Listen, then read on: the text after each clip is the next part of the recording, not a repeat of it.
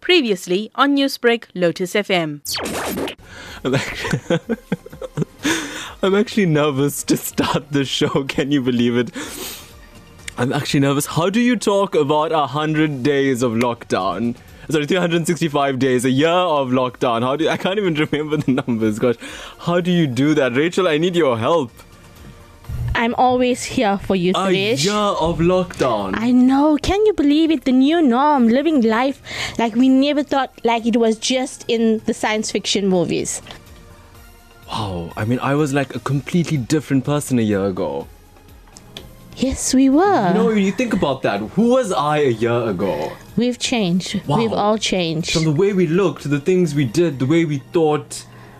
Globally, everybody's changed. you know and, and, and, and we're talking about it from that very sort of peripheral where imagine those who've lost jobs those who've lost loved ones those who have lost complete family members now Dare we say it was a year of loss? a year of loss is the i think the best way to describe 365 days of lockdown But we have come out for the better. We've learned a lot about ourselves.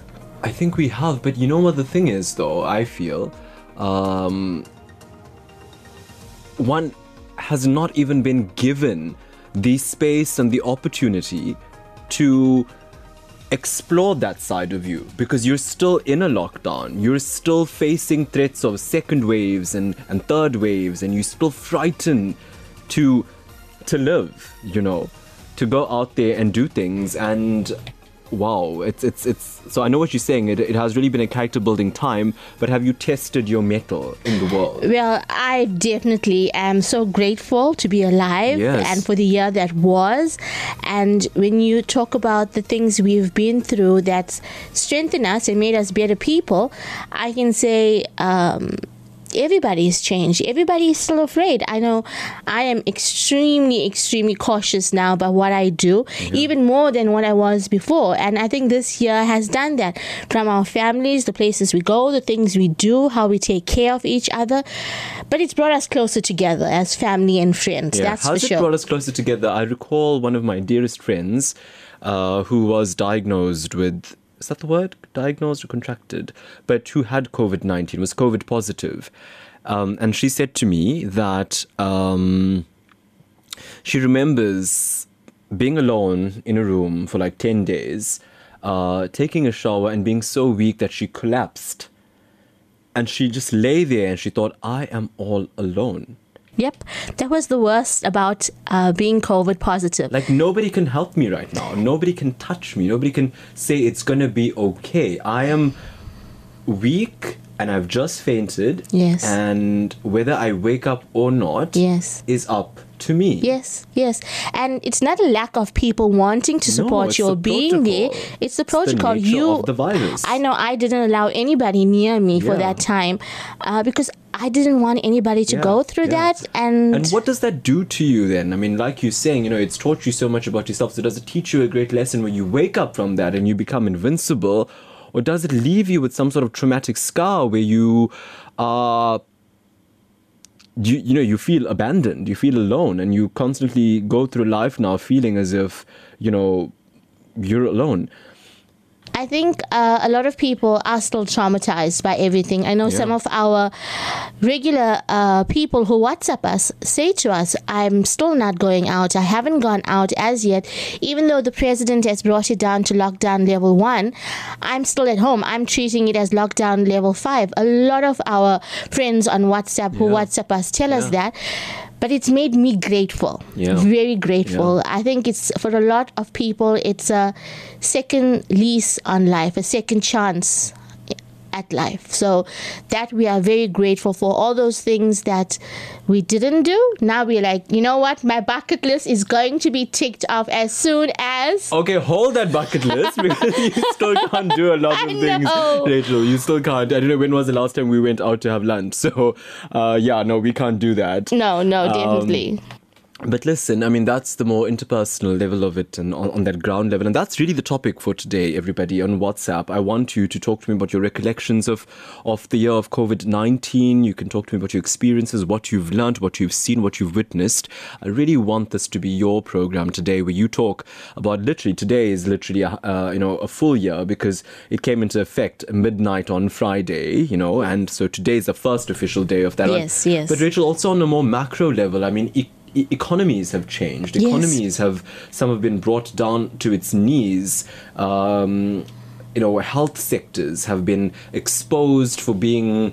Um, you know the ineptitude of, of health sectors have been exposed socioeconomic classism has been exposed and it's it's really really changed a lot um, you know globally and, and, and from a from a nation perspective. So definitely interesting to talk about that. Okay so that's our conversation here today on the program uh, literally 365 i'm going to apologize for the way i started the program i have to say. I was i was frazzled. Lockdown has not been something i've enjoyed at all. Um seriously i think i've At all. wow i don't know who i am anymore to be honest. I know. um, it's just I, I I don't know. Like it's just you know everything that was my life whether it was um, whether it was music whether it was dance whether it was gym whether it was socializing whether it was just being able to to breathe air freely you know literally you know without a mask yes. uh, that's no longer there in the past 365 days and it has been a lot of people have to give up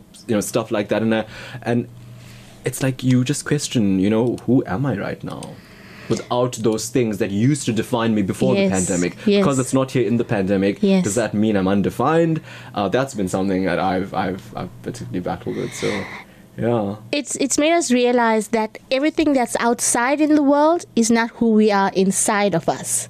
And that's what we have to look for look at introspect find out who we are. Some of us may not like what we see. I'm asking i'm gonna ask you to leave the studio now Okay. like go away. Like, i don't know. That was a hard question so some more hard questions and even some light ones like who's his favorite football team is what i asked professor salim abdool karim of course the name needs no introduction does it uh, he's been the epidemiologist internationally lauded for his approach to fighting COVID 19. He headed the Ministerial Advisory Committee on COVID 19 for a year. His term has come up to an end now. He hands over reins to Professor Koleka Mlisana. He says he wants to focus on HIV AIDS research. Of course, that's another area of great success for Professor Abdool Salim Abdool Karim. But he's been the man that has been really breaking down the science for us. He's been talking to us a lot about what we should and should not be doing. And he's really, really helped the advisory committee on COVID 19 um, understand where to go and, you know, where not to go. So I felt it was fitting to speak with him on his recollections of a year of COVID 19. He also identified some of the areas where he may have, um, you know, seen gaps in the healthcare system, gaps in his approach. So it's a bit of a critical reflection for him to look at what he could have done better and what he did wrong. So, uh, great conversation with Professor Salim Abdool Karim, and here is that conversation exclusively for you. Professor, I have to ask though, and it's a bit of a stupid question, but um, do you feel like the year's flown by, or has it been a slow, painful one? I don't know. to me, the last 12 months feel like I've lived 12 years. yeah.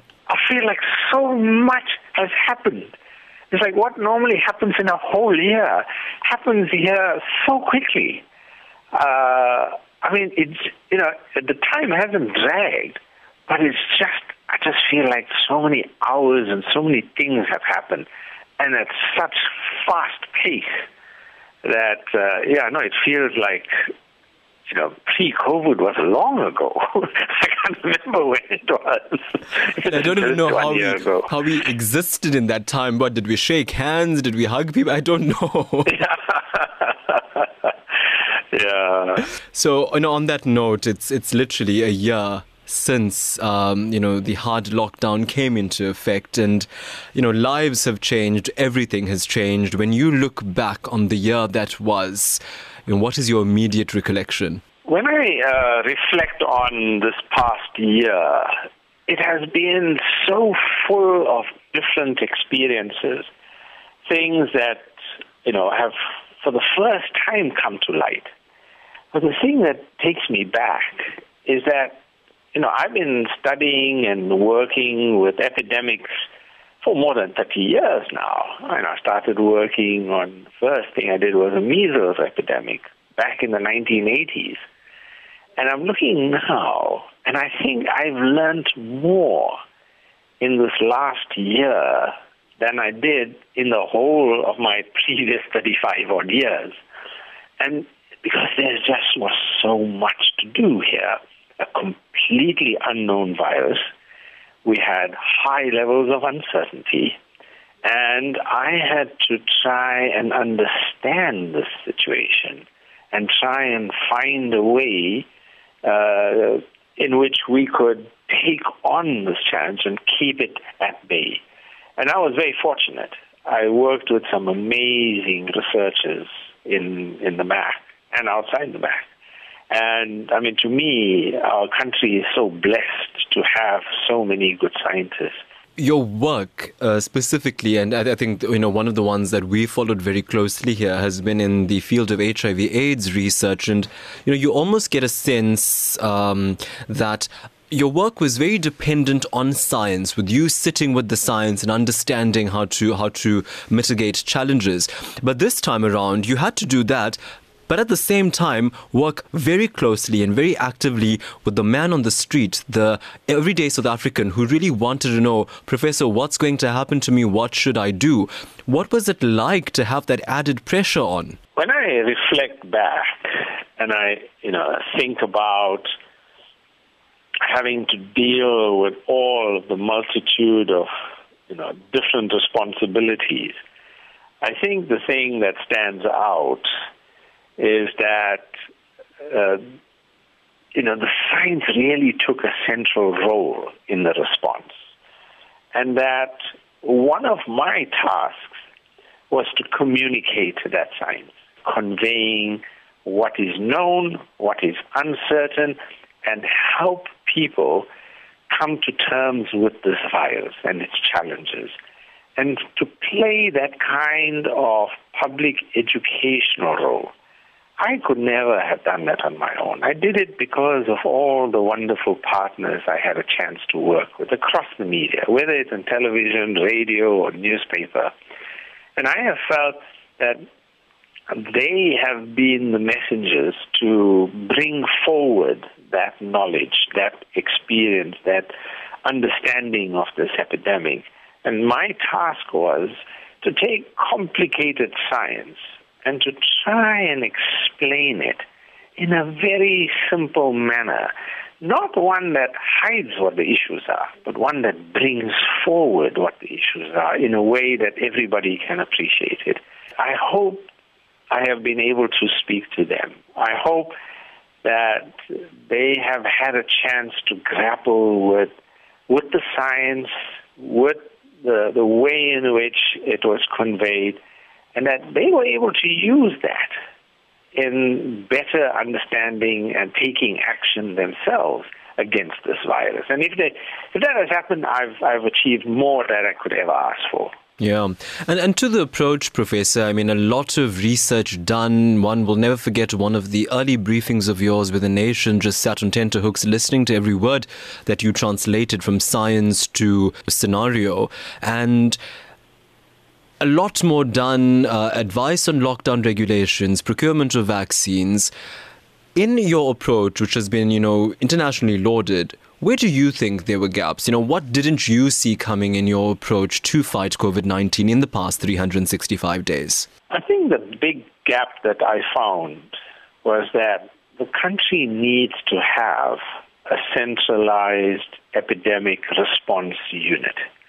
It needs to have in that unit uh, the capacity of science, of social science, of laboratory science to come together and to access all parts of government, but to really provide that kind of scientific leadership. And in that kind of epidemic response unit, needs to have three things that it's capable of doing. The first must be able to do surveillance. It must be able to you know, report accurately on our situation of the epidemic on a, on a daily basis. Second is it's got to have the capacity to do the diagnostics and to be able to do the testing and so on. And third, it needs to have a biotechnology arm so that we're not dependent on trying to buy diagnostic kits from the rest of the world, you know, when everyone else is trying to buy them. Because we ran out of out of testing kits uh, early in the epidemic. We need to have a biotechnology arm that can make new drugs. We need a biotech that makes new vaccines. So we shouldn't be waiting to buy vaccines from somebody else. We should be making them. And I think that capacity is something that I look forward to helping to contribute to building in our country so that we are much better prepared for our next pandemic because I have no doubt that there will be many more to come. What COVID 19 and, and specifically the impact of lockdown has um, you know, unearthed in South Africa, or rather made more uh, apparent, is the socio-economic gaps for many in South Africa from the way one accesses public health care to the way one is able to economically sustain themselves. How do you think this has highlighted shortcomings in the South African healthcare system that, you know, has now become food for thought for going forward? Yeah, you've touched on an issue that, you know, has given me a lot of food for thought. You can't really respond to a pandemic with a fractured healthcare system you you you need a healthcare system that is coordinated, capable, and that can that is nimble. It can make changes when required, so that you know when we're dealing with a wave, we can reallocate a whole lot of wards to become COVID wards. That we've got enough ventilators, we have oxygen supply. We're learning about all those essential ingredients that in our healthcare system became critical to saving lives. Oxygen is life saving. Oxygen is the most powerful weapon we have against this disease. Uh, you know, we're learning now the use of steroids and so on, but really, oxygen has been critical. That, that's what determines when somebody is infected whether they will live or die. Now that we are appreciating that, we're also beginning to appreciate the importance of having a healthcare system that has some very fundamental capabilities. And unfortunately, in our country, over the years, we've not been able to always maintain the standards across our healthcare system. We have high standards in several, you know, really good hospitals. That unfortunately doesn't translate because I've seen how hospitals in the Eastern Cape I mean, they can't wash linen because of all the corruption and the ineptitude and the poor management that we've seen there. So somehow we've got to draw on the best amongst us to help lift up, you know, those amongst us that need help to get to a higher level, because we need a better functioning and we need, need a more evenly better functioning healthcare system to respond to COVID and to the next epidemic. Yeah, and Professor, it comes at a very you know symbolic time then for you, um, end of your term as the co-chair of the COVID nineteen advisory committee, um, and I know you say you want to um, you know focus and devote attention to a lot of the other avenues of work that is definitely uh, significant and as important. But do you think that you know you're still needed here because COVID nineteen is not over yet? Yeah, you know, for me, this has been a singular honor and privilege to serve as the chair. Uh, I, it has been nothing but an honor for me to do so, and to do justice to this to this responsibility. It really requires somebody to devote their full energy to it. It's not a part-time thing. It's not something you can do, you know, on the side in between when you've got free time. The the the, the nation and our country expects the best, and they should get the best, and they should get your undivided attention. I've been able to give that for the last year, and that has come at a price. And that price has been that I've had to neglect all the other things I do. Uh, you know, I have three professorships at universities in the U.S., and all of them demand time and energy and effort. I have students, I have my research. All of that has had to take a back seat. And, you know, it was fine doing that for a year, but that can, can't continue. And I felt if I was not able to give 100% of my effort to, to this responsibility, then somebody else who is able to do that should replace me. And this is, you know, a social challenge that can't be helped too much, and that is human behavior. Uh, of course, the guidelines have been issued to to many a South African on what and what not to do during COVID. But you know, as one has navigated through the relaxing of lockdown regulations over the past 365 days. Um, there is always room for non-compliance by the South African public going into another festive period. And I know you've called for a stricter um, lockdown to be imposed during this time. You know, um, your thoughts on whether or not this is likely to happen, that you'd get a stricter lockdown imposed for the Easter period? Yeah, so when I look at our current state in the COVID-19 epidemic, we are really in a good position right now. We have low transmission levels. We are at below a 5% positivity rate. The situation looks pretty good. The trends all look very positive. So we are not in a third wave. We are not going into a third wave. We have no hint that we're anywhere near a third wave. And we are in a situation now where we have in the region of around a thousand odd cases per day, which is a reasonable position to be in. So our main responsibility is now to look after that gain, is to ensure we don't lose that position. And we can very easily lose it if there's a super spreading event. If there's some way in which one or two people can infect you know, several hundred, then we might ignite a third wave, and that's what worries me. And so we need to make sure that over this Easter period that we are vigilant, that we maintain all our protective measures, and we are very careful about our social distancing and mask wearing and so on. And I think the government will need to uh, increase some of the restrictions to help reduce that risk. Professor, final question then, and this is about Professor Salim Abdool Karim. Over the past 365 days, what do you miss the most? Sure. uh, the thing I miss the most is that pre COVID, on a Saturday and Sunday, I put my feet up and I watch sport on television. I start usually with uh, rugby matches that start at about 8.40 in the morning, usually from Australia. And then I will watch the English football, if there's a Formula One race, uh, and I've, you know, I just, it's just downtime. It's just the ability to just enjoy watching sport. And I've got a big screen TV. I sit there with my popcorn and my Diet Coke, and I'm, I'm just allowing, you know, the day to, to, to roll on. And then, you know, on Sunday morning to take a walk on the beach and just to reflect on life and so on.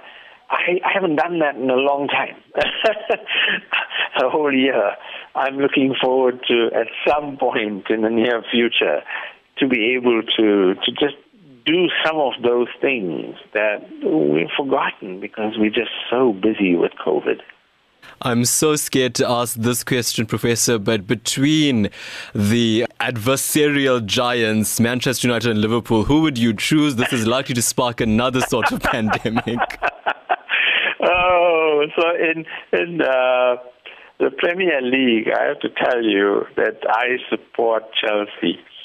So I, I mean, I, you know, I, I used to be a big fan of Man United. I used to watch their matches, especially when Ryan Giggs was there. Yes. Uh, but Chelsea has had its days, you know.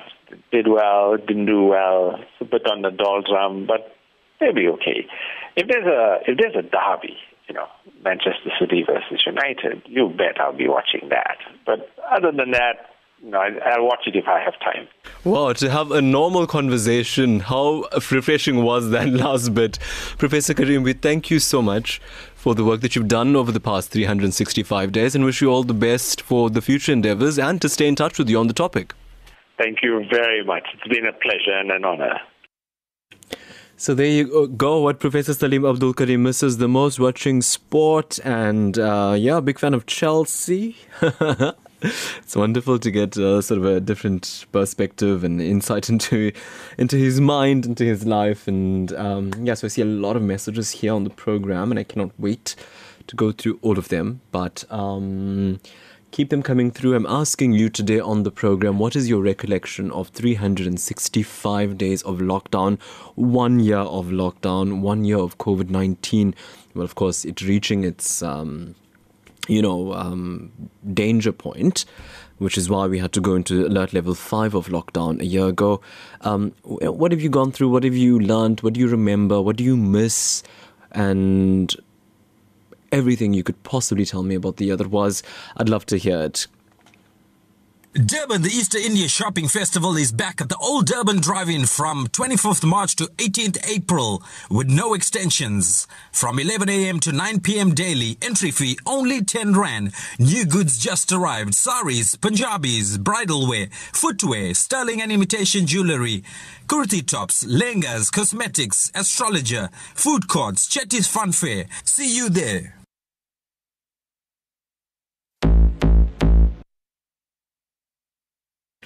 Okay, so off to WhatsApp we go, and we're going to try and take a lot of your messages today, Mr. Ian Govender. Good day, Taresh. On 26th March 2020, South Africa entered lockdown for the first time, and the levels have changed during the course of the year to contain infections. The pandemic caused job losses and increased unemployment. A 350 rand per month was paid to the unemployed. Government employees also applied and received this grant fraudulently. The UIF was also claimed by government employees, another fraud. There was also massive tender fraud with regard to the procurement of PPEs. Vaccines came into the market and South Africa was caught napping. Vaccines are coming in dribs and drabs. Vaccine sites are far and few. The third wave is approaching, and South Africa has no clear vaccination plan. Thank you. Thanks, Mr. Govender, for those recollections. Um, yeah, vaccine rollout in place, but of course, many questioning the efficacy of it. Kogi Reddy. Good evening, Taresh. This is Kogi from Verulam. Losing my nephew, Moodley Seelan, with COVID, it's very, very painful for the entire Moodley family. And then my daughter was also tested positive. But I just trusted in God and prayed that my daughter pulled through. And uh, as for doing shopping and running about, it leaves me no choice that I have to go and do uh, the necessary paying the bills, buying the groceries, seeing to the food. And I just trust in God, and wherever I leave my house, I'm always with my mask, and my mask is never ever taken out. Just coming from the shopping place in Verulam, uh, noticing most of them not wearing their mask, and it's like a don't care attitude. So only when you go through it, you'll know the pain and the hurt that you're going through. Bye, Taresh. God bless you. Very good topic. Thanks, Kogi, and yeah, I wish you strength through all of that. Um, we've got Mr. Louis Pillay on the program. Hello, sir. Good afternoon, Newsbreak and the team. Yes, what we learned from the COVID was fantastic. We learned health issues. Now that we know we got to wash our hands, clean our hands, use sanitizer, use soap every often. And, you know, we have learned a lot from it. The social distance will stay.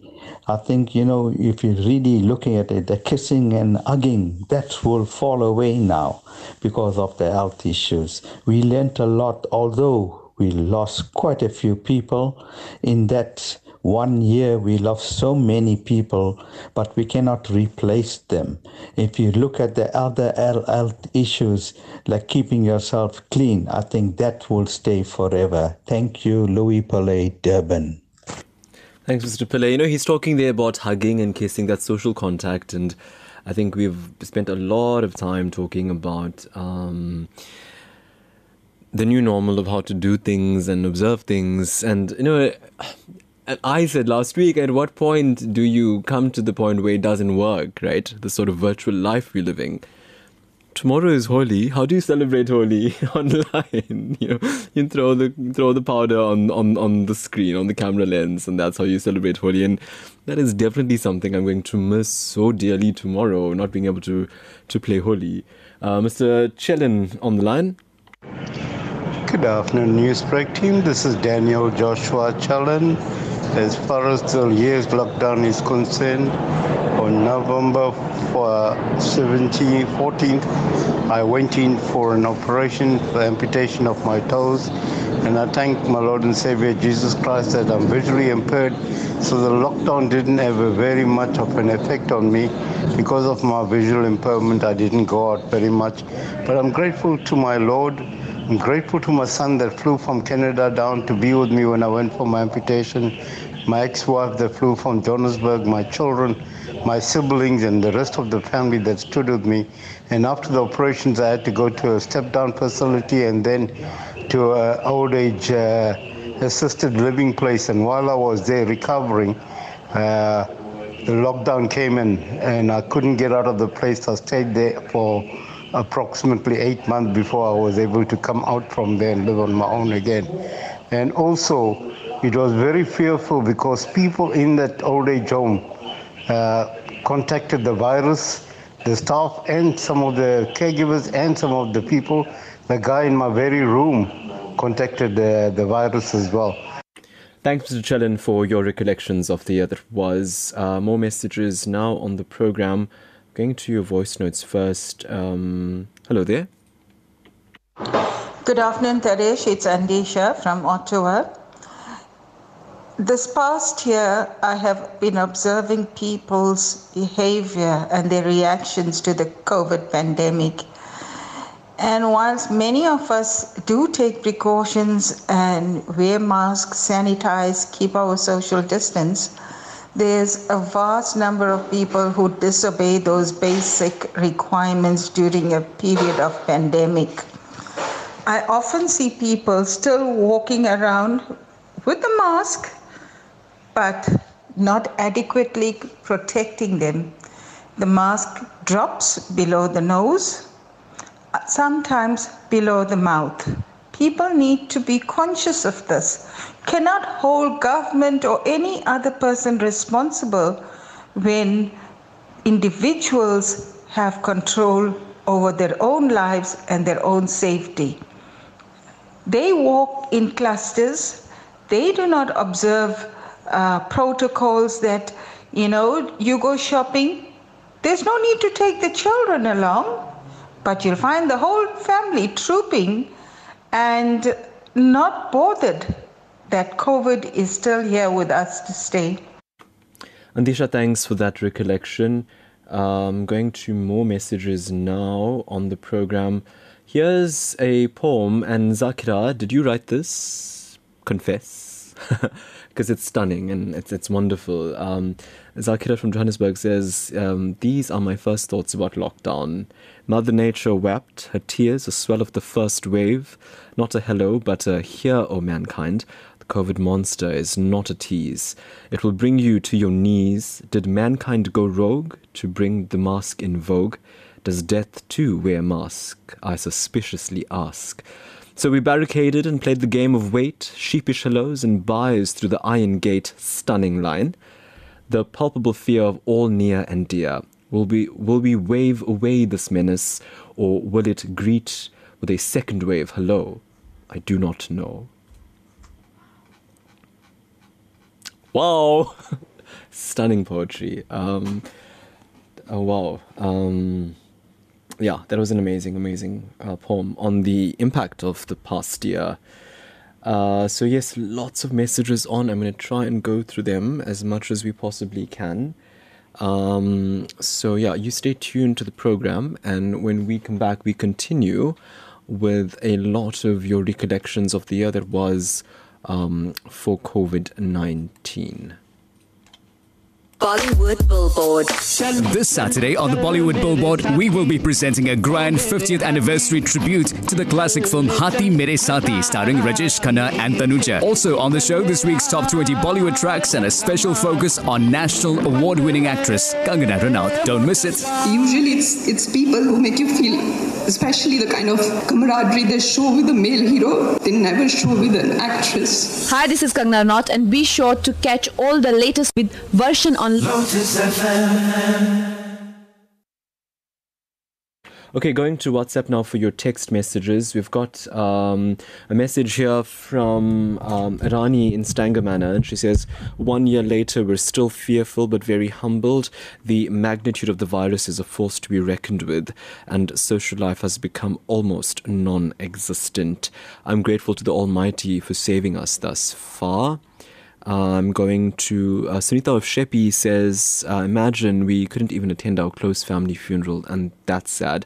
I think that was a major, major turmoil for many, not being able to actually go attend the funeral of your loved one. I mean, how does one ever, ever recover from that? And no amount of interviews has ever been able to make that clear for me. Um, Vitesh Rajpal says it's all about cleanliness, and yeah, that was the initial bit of it, hey? Uh, one should take these precautions, just do the right thing, the clean thing, and you'd be safe. Rajan Rajkumar in Cape Town says, I miss the handshake, the hug, the kiss, and most of all, not seeing my family and friends. It's a year since I've seen the faces of my staff because of their masks. Yeah, sometimes it's, you know, you see people and they don't even recognize you. um, this is from Shamila Maharaj in Stanger uh, who says lockdown has taught us the value of life, living behind closed doors, losing loved ones, people suffering in hospital beds. Some can't make ends meet because of the lack of jobs, couldn't meet our families and friends, but to uh, to to those rules, we were safe, but until now, we still follow the protocols and social distancing and using our mask. Um, here's a message about uh, the professor, and this is from Saroj, who says, um, the professor has become so popular because of the COVID 19 pandemic. I never knew that we had such an intelligent scientist giving the nation such informative talks on the virus, whether my family knows. Um, whenever my family knows he's going to talk on TV, we would wait patiently to listen to him. Um, what I like about his briefings was his explanation was so simple, where everyone can understand, and his talks put in simple terms and making it so easy to understand about the virus. Um, all the best to him in his work in HIV. Saroj, I think great message there. Um, I I think um, you know, definitely a sentiment that many has shared about Professor Salim Abdool Karim. Mala says level 5 of the lockdown was really difficult to adapt to with non-essential businesses not being allowed to open. It took a turn for the worse, the businesses being forced to close down, resulting in job losses. Many people are affected financially ever since the virus has made an entry into the country. Life has become a roller coaster with so much uncertainty. I think the economic aspect was terrible and um, I remember doing all these interviews with the likes of, you know, people in personal care, and they were saying, oh my gosh, it was terrifying how we are unable to work. And imagine for like, I think about four or five months, they sat without work. Uh, Rohini says, Namaste, 2020 has been challenging, difficult, depressing, and frustrating.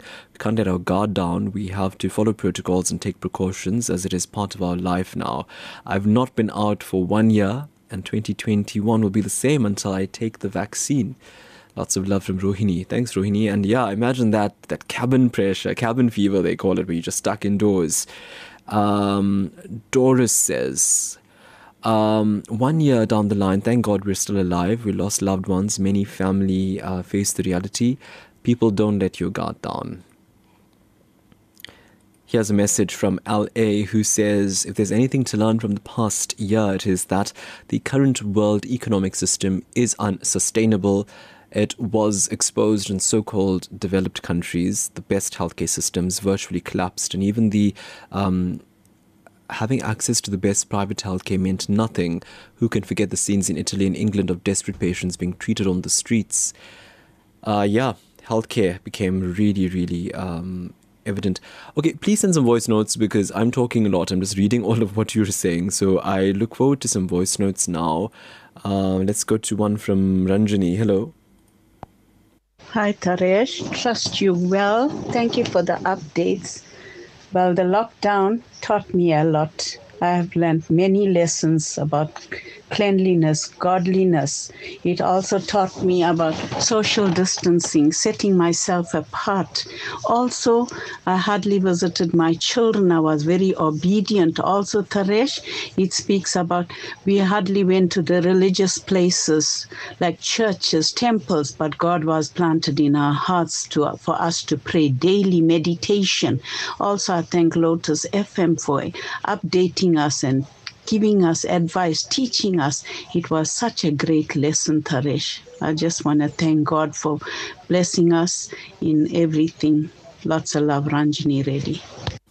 Thanks, Ranjini. I'm glad to have played a role in that for you. Um, here's another voice note today. Good afternoon, Newsbreak. This is Julie Naidu from Pietermaritzburg. I just want to wish Professor Abdool Karim all the best in his future endeavors. He's become so popular on TV and on Lotus FM with that warm, kind voice of his. All the best, Professor. And I want to say thank you for your family for allowing you this one year to be with South Africans on the ground and doing all that you've been doing for us. Thank you. What a what a heartfelt uh, message there about Professor Salim Abdool Karim and the uh, impact he's made. Uh, yeah, so those are your messages, your voice notes. Keep them coming through. Looking forward to a lot of them. Some text messages now. Kalashakti says, uh, "Thanks for all the news on COVID. One year of lockdown, and thanking God for many my many blessings. Stay blessed." Just a pleasure, Kalashakti. I, you know, you're saying there, thank you for the news. Um, uh, and I was saying to Rachel a while ago, I happened to be off on one of the addresses by President. Um, it was just you know a day off, time time off, and so I didn't put anything on my social media. Um, because you know I kind of transcribe word for word as the president speaks. I get it out there on social media, so you know people can follow it and, and have it access to it. And I swear to you, my phone just blew up people were messaging me and, and, all these messages on all my media platforms saying, Where are you? President is speaking and you are not tweeting, you are not uploading the posts on Facebook. And I sometimes don't even watch the president's address, I just go to your Facebook page. And I just thought to myself, gosh, the impact, you know, this work that I do, and I do it robotically, you know, if, if, if there's a story, if there's a briefing, my intention is just to focus on it, grab it, and put it out there. Um, but the fact that people wait for it, you know, they they just literally associate you as the disseminator of information. And if you don't, they don't know what to do. They don't know how to achieve the news. And you've gone through that as well, Rachel. I mean, so many times Absolutely. where um, you know, I, I remember sometimes I'm trying to talk to you about our program and you're on the phone explaining something to somebody Yes, because they're like, Rachel, you did a story earlier. I missed it, but I caught the end of it. What's going on there? It is. I mean, I, for one, never knew my role in disseminating the, the valuable role. Um, and I know it sounds egotistical, but it is literally a fact because I mean the stories and the the um, incidents I'm relating here actually happened. So based on that, I never knew how much people needed yes. my work. Yes, yes. For whatever reason, if they are not able to listen to the president speak or Professor uh, Karim or even Dr. Anbin, they relied on us for that information. And I'm so glad we could be a part of that. It was absolutely humbling. I remember there were times where um, you took it upon yourself. People would actually ask us for questions here, and you would collate those numbers, research it, investigate it, and get back to Respond them with a to them, I and mean, th- that's that's what we're here for: educate, empower, inform. Yeah, definitely. So, yeah, Kalashakti, I definitely understand. Uh, Ramba Murli says, uh, Thanks for the program. For me, losing loved ones during lockdown has been traumatizing. And Rachel, I hope that you're well. so, your little friend there, Ramba Murli, Rachel. Uh, let's go to. Um, let's go to Vino Jagesar, who sent us a uh, text. Just trying to retrieve it. Yes, Vino Jagesar says, um, Thank you over the year for updating us with status and variants. And the one thing I'm grateful for is uh, he brought lots of families together, especially building marriages during this pandemic. Building marriages? uh, huh. okay, that's fun to know. Um, Ramba says, uh, really missed, Ramba from Woodview says, I really missed my church. Uh, stayed at home listening to Lotus and watching TV. I'm never, uh, I never got COVID, thank God. And we're so grateful, and we also thank God, Ramba, that you never got COVID, and I hope it stays that way forever and ever. Nirmala Devi Moodley says, um, our Professor Karim and his team um, to have delivered invaluable information only to educate our nation and take us through COVID-19 pandemic, miss the freedom of interaction with people, for so much anxiety, insecurity, and loss of love, for being um, a human with a journey to to be an experience like all. Um, yeah, I think that anxiety has been an issue, and I think we are, if we have the time, we're going to be talking about the impact that um, you know from the health impact that it has had on the mental state, uh, something that often is overlooked. V's from Cape Town.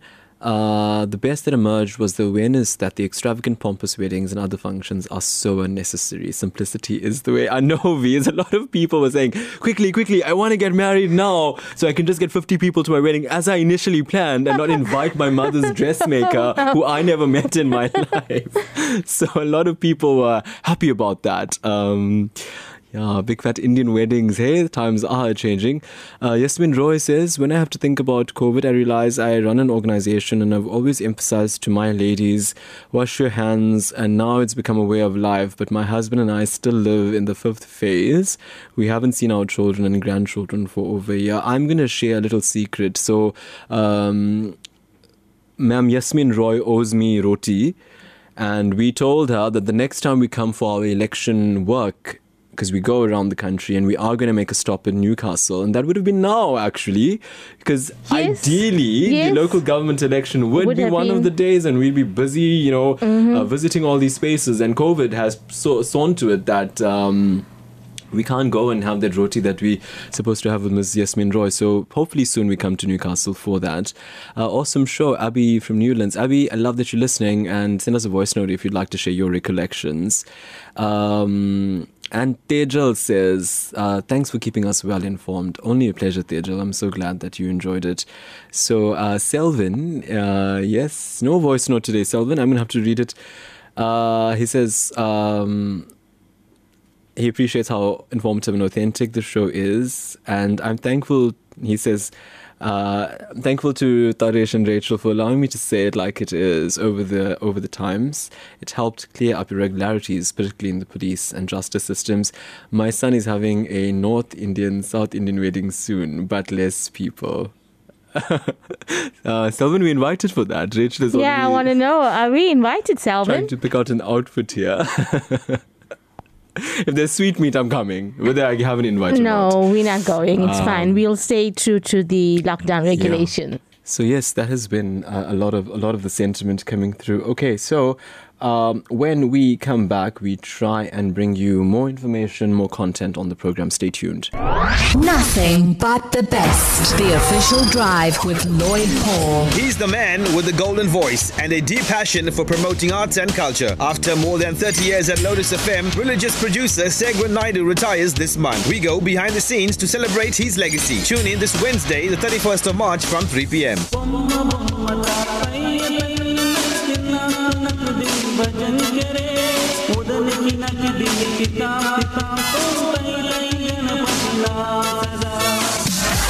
FM. Yeah. Yeah. Share the experience. Share the experience. Lunchtime radio at its best. Brentley Perumal, another really interesting talent I've noticed is the entertaining manner in which you do your recipes and your cooking videos. I've got to tell you that I'm vegetarian, but it, it really caught my attention. The, the fresh chicken curry on the outside fire. Okay, so that chicken curry is like a very special day that we had in our house. So it was a day where like we, we got together and my mother, my father and I cooked the curry together literally. My mother like cut everything and prepared it and my father and I sat outside and cooked the curry. And like I, then he eventually sat outside alone because I'm not gonna sit by that fire and cough and sneeze. Lotus FM. Yeah. Yeah. Share the experience. Share the experience. It's Newsbreak Talk, and uh, we are talking today about a year since lockdown. So uh, you may definitely uh, send us your thoughts, and you know the impact it's, also had on the mental health of of everybody. I mean, it's really taken its toll. And we ran this interview with Cassey Chambers from SADAG. It was conducted by Newsbreak's Genevieve Lanka. Let's understand the impact it's had. Newsbreak podcast. We went into it thinking it was going to be three weeks, and now a year later, um, so much has happened, and COVID has really impacted every aspect of our life. How we work, if we're still able to work, there's been a huge increase in unemployment, schooling, remote learning, how we connect with people. The mental health impact has been huge, and we as SADAG have even seen that from the call volumes that we've seen, is that so many people, whether they had a mental health issue before lockdown, there's so many more people that mental health was affected because of lockdown. Initially, SADAG was talking about uh, pre traumatic stress disorder because we were literally in the middle of it, so it was just before. Now, a year on, is it still a case of pre traumatic stress or are we looking at post traumatic stress? In a trauma, it's when the, the trauma or the stress or the risk is happening right now, which we're all in because we're still in COVID. We're not out of the COVID bubble yet. After COVID has ended, then we could be looking at symptoms of post-traumatic stress disorder. So there is these new terms that have been coming also from around the world, what pre-TSD, so pre-traumatic stress disorder, where you're in the moment but you're experiencing those same symptoms, you know, increased levels of anxiety, feeling over vigilant, uh, disturbance in your sleep, feeling nightmares, feeling anxious all the time, and, and almost that fight or flight mode. It's very physical and emotional symptoms at the same time. But yes, we're still very much in the trauma of COVID 19, and especially with 2021, with the start of the second wave and having that huge impact of losing so many loved ones, and now even the looming third wave that everyone is talking about. So, we're very still hyper vigilant. We're still very traumatized by this whole experience. Um, so a lot of people can probably relate to having those feelings at any part of any day. You're speaking about people being in limbo about grief, but the fact is a lot of people are in limbo about life in general at this stage. Not many people yeah. want to start anything because, you know, they're waiting for when COVID ends or when I get the vaccine. How do you move forward from that? It's totally normal to feel exhausted, to feel over it and in that limbo. And this is when we really have to take care of ourselves and our friends and our loved ones and A, just give you that time to reflect on what the year has been. And while we're surrounded by all these negative things that have happened, we really have to hold on tightly to what are some of the positives? What are some of the things that I could look to be grateful for? You know, back in the beginning of lockdown, there were all these things that people were sharing about you know, baking the best banana bread and learning new skills and trying new hobbies. And I think people are tired of trying to do those things a year later. But maybe we have to change the game and change how we react to it. There's so many things in COVID we cannot control, but there are some things that we can still control, and that could be our reaction. Newsbreak, Lotus FM, powered by SABC News. And that report there by um, Newsbreak's Genevieve Lanka, we can control our um, reaction. So, wonderful point there from SADAG about controlling your reaction to the pandemic. Okay, so a lot more messages have come through. Let's, I don't think we can fit them in, but um, yeah, to everybody who did try and contribute to the program, thank you so much, and I wish you well as lockdown progresses. And um, you know, it's been a challenging time. I'm quite proud of you, South Africa, for doing your bit and your best to. Um, I think to keep the country afloat and to, um, you know, ensure that you made it, and I think you did in the year. So, you know, if you're here, be grateful for that, and if you've lost somebody, just um, warm wishes and I think great energy to, to those souls that have departed. The broadcast came your way courtesy of the team, executive producer Salma Patel, Rachel Vadi also in studio today, and we are going to be talking tomorrow between 12 and 1 o'clock. From me, hey, have an awesome day. Newsbreak, Lotus FM, powered by SABC News.